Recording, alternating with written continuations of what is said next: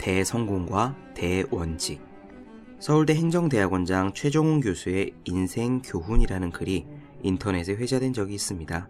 한번 옮겨보겠습니다. 갈까 말까 할 때는 가라. 살까 말까 할 때는 사지 마라. 말할까 말까 할 때는 하지 마라. 줄까 말까 할 때는 줘라.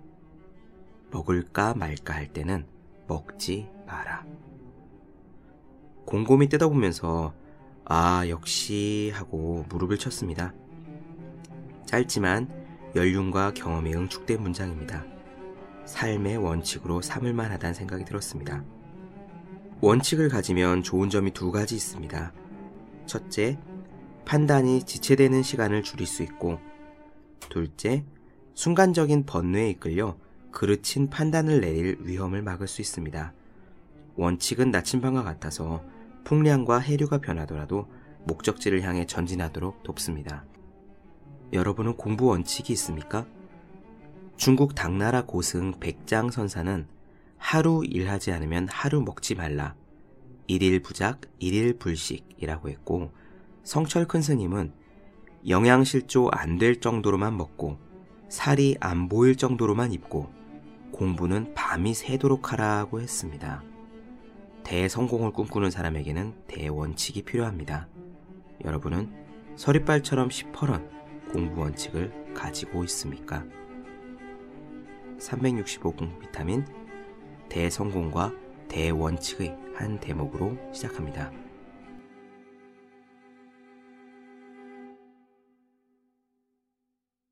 안녕하세요. 본격 공부 자극 팟캐스트 서울대는 어떻게 공부하는가 한재우입니다. 오늘은 지난 시간에 이어서 공부와 음식에 대한 이야기를 좀 더 나누어 보겠습니다. 지난 시간에 어떤 분께서 식곤증을 줄이려면 어떻게 먹어야 하는가에 대한 질문을 주셨고요. 제가 네 가지 말씀을 드렸어요. 첫째, 과하게 드시면 안 된다. 둘째, 위에 부담이 되지 않는 공부에 도움되는 음식을 드려야 드셔야 된다. 세 번째, 물은 조금 덜 드시는 것이 좋다. 식사 시간에 말입니다. 그리고 네 번째, 그래도 정 졸리면 잠을 주무셔라. 라고 말씀을 드렸죠.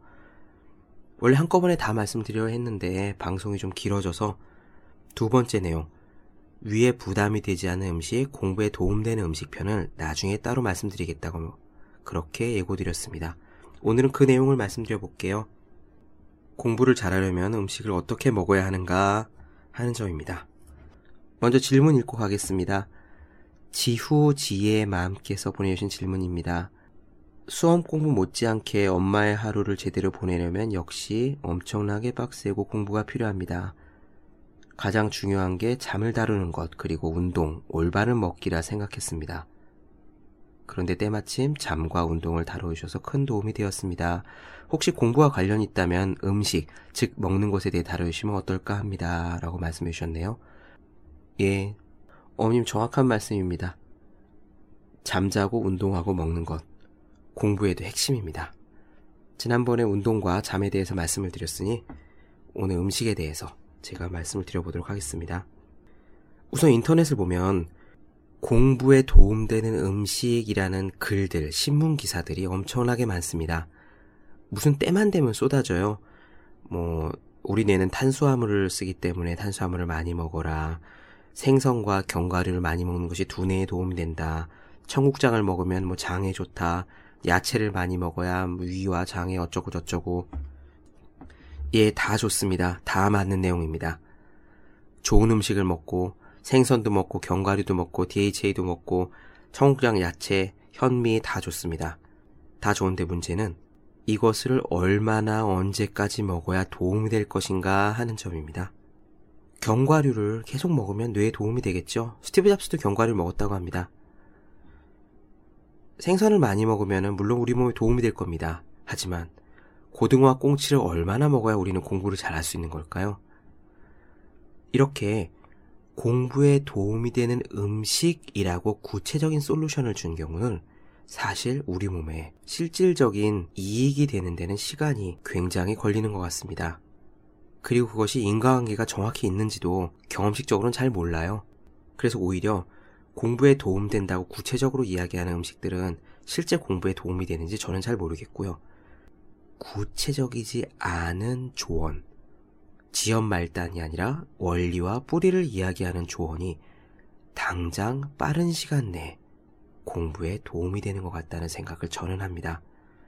그래서 저는 공부에 도움되는 음식을 드셔라라는 말씀을 드리지 않겠습니다. 고등어와 꽁치, 견과류, 청국장, 온갖 야채 쌈 종류를 현미, 수험생 공부하시는 분들께서 알아서 잘 드시기 바랍니다. 저는 음식을 어떻게 먹어야 하는지 그 부분에 대한 말씀을 드리겠습니다. 우리 그 불교에서 보면은 오신채라는 게 있습니다. 다섯 가지 먹지 못하는 음식들이죠.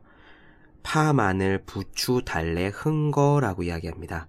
앞에 네 개는 알겠고 흥거는 저희가 잘 모르는 음식이에요. 서역 땅에서 나는 음식이라는데 어쨌든 저는 본 적이 없습니다. 이러한 다섯 가지 음식을 먹지 못하게 하는 이유가 이 음식들이 공부에 방해가 되기 때문입니다. 사찰에서 스님들이 하는 공부라는 것은 경전을 보고 하는 공부도 있고요. 다음에 참선, 명상하시는 공부들도 있죠. 이와 같은 파, 마늘, 달래, 부추 같은 음식들은 음식이 자극적이고 에너지를 동하는 음식이라 책을 보고 명상하는데 방해가 되기 때문입니다. 먹는 것이 곧바로 우리 자신이 됩니다. 이를테면 우리가 뜨겁고 매운 음식, 예를 들면 불닭이라든가 뭐 육개장이라든가 이런 것을 먹으면 땀을 뻘뻘 흘리시는 분들이 있잖아요. 그 음식이 곧바로 몸에 영향을 미치는 겁니다. 이게 꼭 맵고 뜨거운 음식이라 그런 건 아니에요. 다른 우리가 섭취하는 모든 음식도 우리 자신의 몸을 만듭니다. 그리고 우리의 행동에 어떤 식으로든 영향을 미치는 거죠. 다만 우리가 민감하게 깨어있지 않기 때문에 그런 것들을 캐치할 수가 없는 것 뿐입니다. 네, 육개장, 불닭, 그 정도만, 어, 이 음식을 먹으면 우리가 땀이 나. 이 정도만 알 수 있는 거죠. 하지만 다른 모든 음식이 다 마찬가지입니다. 한의학에서는 음식과 약이 하나라고 합니다. 약식 동원이라는 말이 있잖아요. 약과 먹는 음식은 같은 거다라는 뜻이죠. 먹을 수 있는 모든 식재료 중에서 그 성질과 작용이 강한 것이 약이고요. 비교적 약해서 일상생활에 수시로 먹을 수 있는 것이 음식입니다. 그러므로 우리가 음식을 먹을 때는 약을 먹는다라고 생각하고 먹는 것이 좋습니다. 이렇게 생각을 해보시죠. 우리가 먹는 음식은 크게 다섯 가지 맛이 있습니다.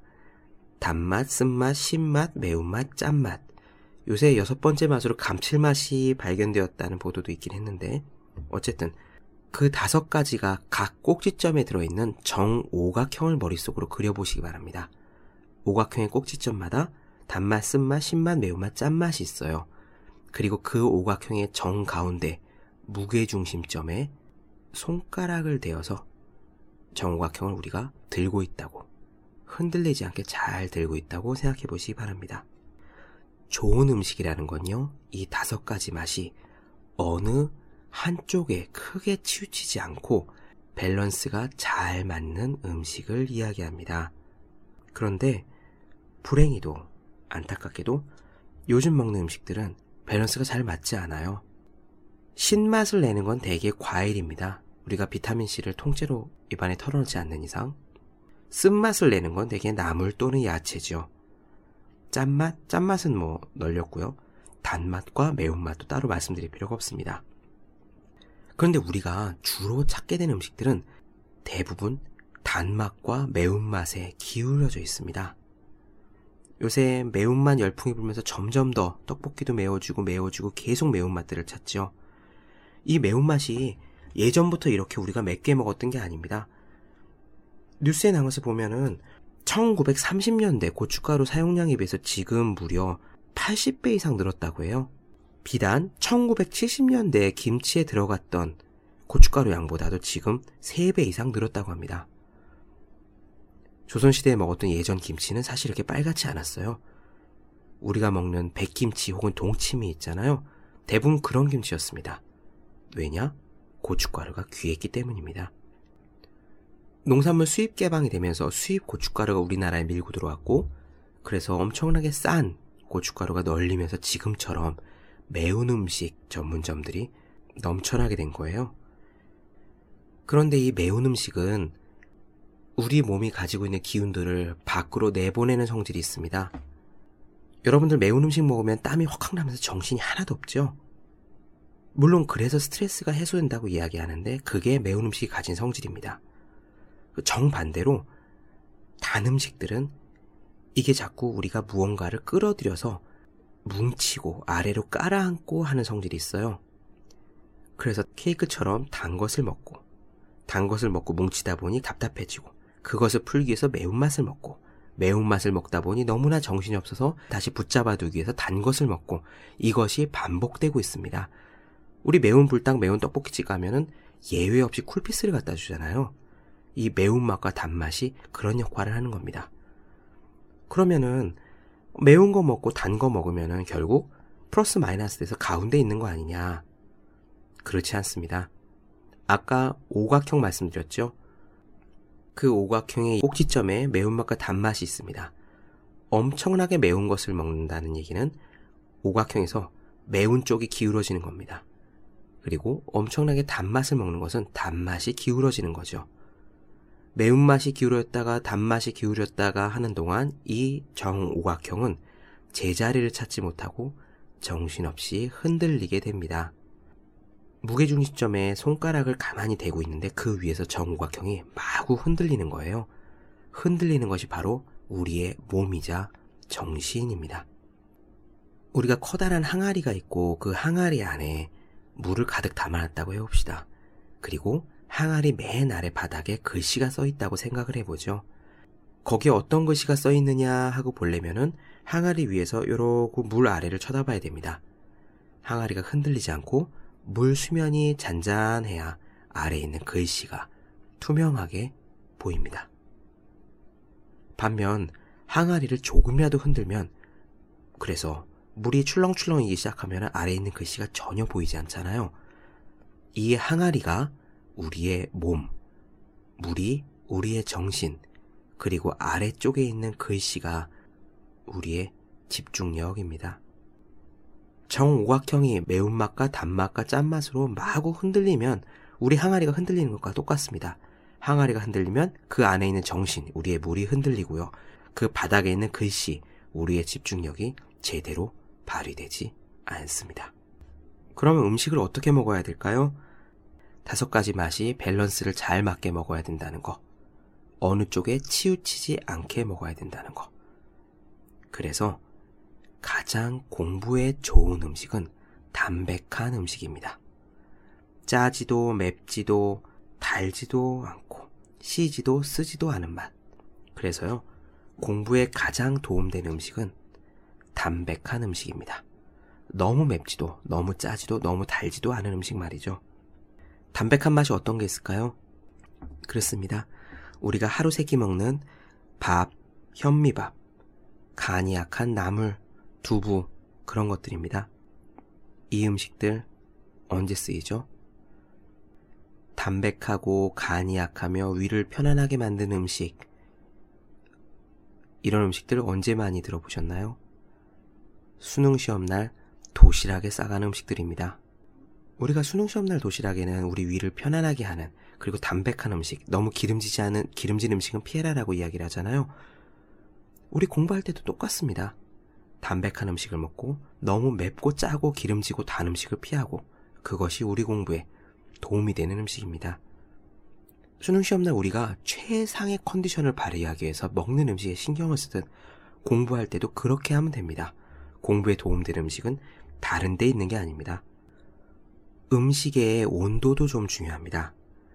지나치게 뜨거운 음식을 먹으면 땀이 뻘뻘 나잖아요.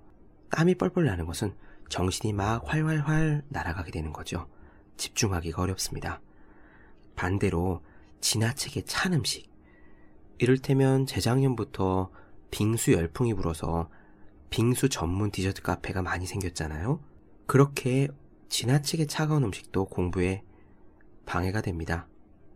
지난 시간에 말씀을 드렸지만 찬 음식을 먹으면 우리 몸이 냉해지고 냉하면 체온을 끌어올리기 위해서 발열 현상이 일어나는데 그 발열을 하는데 에너지를 많이 쓰기 때문에 실제 뇌에 에너지와 피가 제대로 가지 않고 졸음이 오거나 몸이 가라앉습니다. 음식은 결국 적당한 온도로 된 담백한 맛이 중요하게 되는 거죠. 또 한 가지 말씀을 드리고 싶은 것은 자연식입니다. 제가 그렇다고 뭐 유기농이나 뭐 풀이 생생하게 살아있는 그런 것만 드셔라 라고 말씀드리는 건 아니에요. 저도 직장을 다니는 생활이기 때문에 그렇게 하지 못합니다. 대신 가능한 한 줄여야 될 것들은 있습니다. 인스턴트나 과자나 뭐 그런 것들이죠. 클린이라는 책이 있습니다. 알레한드로 융거가 지은 책인데요. 유명한 의사분이신데 기본적으로는 디톡스를 말씀하신 겁니다. 몸 안에 독소와 찌꺼기를 완전히 분리하고 장에 있는 유익한 세균을 살리고 뭐 그런 말씀을 하신 책인데 디톡스의 핵심은 결국 우리 몸에 있는 독소와 찌꺼기를 모두 내보내라는 이야기입니다. 이 독소와 찌꺼기가 있으면은 우리의 혈중, 피 안에서 염증이 일어나는데 그 염증들이 우리 몸에 두드러기니 피로니 피부 트러블이니 감기니 하든 모든 짜잘한 병들의 원인이라는 겁니다. 얼굴에 피부 트러블이 났다고 해서 단지 그 부분에 연고만 바르면 끝날 문제가 아니라 우리 몸 안에 돌고 있는 모든 피에 염증이 있기 때문에 그것이 얼굴로 가면은 얼굴 트러블이 되는 거고 온몸에 나타나면 피로가 되는 거고 코나 입으로 가면은 비염이 되는 거고 뭐 그렇다는 말씀이신 거죠. 우리 실제로 피부에 두드러기처럼 트러블이 나서 염증이 나면 그게 가렵잖아요. 이 가려운 느낌이 똑같이 우리 몸 안에 있는 모든 혈관의 모든 피에서 일어나고 있는 겁니다. 그렇다면 이 독소와 찌꺼기가 어디에서 온 걸까요? 바로 인스턴트, 과자 등등에서 온 겁니다. 그 안에 들어있는 인위적인 물질들이 우리 몸 안에 들어와서 독소와 찌꺼기가 되고 이 독소와 찌꺼기가 혈중에서 염증을 일으켜서 여러 가지 문제들로 발현된다는 겁니다. 우리 몸 전체에서 염증이 들끓는데 우리가 차분하게 공부할 수가 있나요? 계속 들뜨게 되는 거죠. 자리에 차분하게 앉아있지 못하고 자꾸만 내 몸이 내 마음 같지 않게 들뜨는 이유가 거기에 있습니다. 자기 조절이 안 되는 이유가 마찬가지죠. 제가 지금 인스턴트를 먹거나 매운 걸 먹으면 공부를 못 한다는 이야기는 아닙니다. 아, 저도 인스턴트 먹고요. 매운 거는 별로 안 좋아하지만 단 거, 빵 저도 좋아합니다. 그러나 공부에 도움이 되는 음식, 가능한 한 적게 먹는 것이 보다 우리 모두의 공부에 도움이 된다는 말씀을 드리는 중입니다. 세 가지 말씀을 드렸습니다. 다섯 가지 맛이 밸런스에 맞도록 드셔야 된다. 지나치게 매우고, 지나치게 짜고, 지나치게 달고 하는 음식은 몸에 좋지 않다. 몸에 좋지 않은 것은 공부에도 도움이 되지 않는다. 두 번째, 담백한 맛이 좋다. 그 다섯 가지 어느 쪽에도 치우치지 않은 무게중심에 가까운 맛을 드시는 것이 공부에 도움이 된다. 그리고 세 번째, 인스턴트를 멀리하고 자연식을 드셔라. 그래야 우리 몸이 들뜨지 않고 차분하게 공부를 지속할 수 있다는 말씀을 드렸습니다. 물론 쉬운 이야기는 아닙니다. 사람들은 먹는 맛에 살잖아요. 저도 그렇습니다. 먹는 거 엄청나게 좋아합니다. 하지만 음식 조절 능력이 인생 조절 능력의 핵심입니다.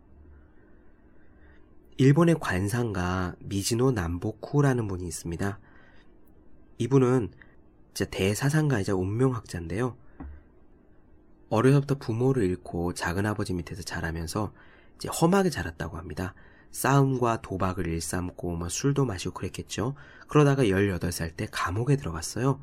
근데 감옥에 들어가서 남부쿠가 보니까 감옥에 온 사람들은 밖에서 본 보통 사람들과 뭔가 기운이 다르다는 생각을 하게 됩니다. 그래서 출소를 하자마자 자신의 운명을 알아보기 위해서 관상쟁이를 찾아가죠.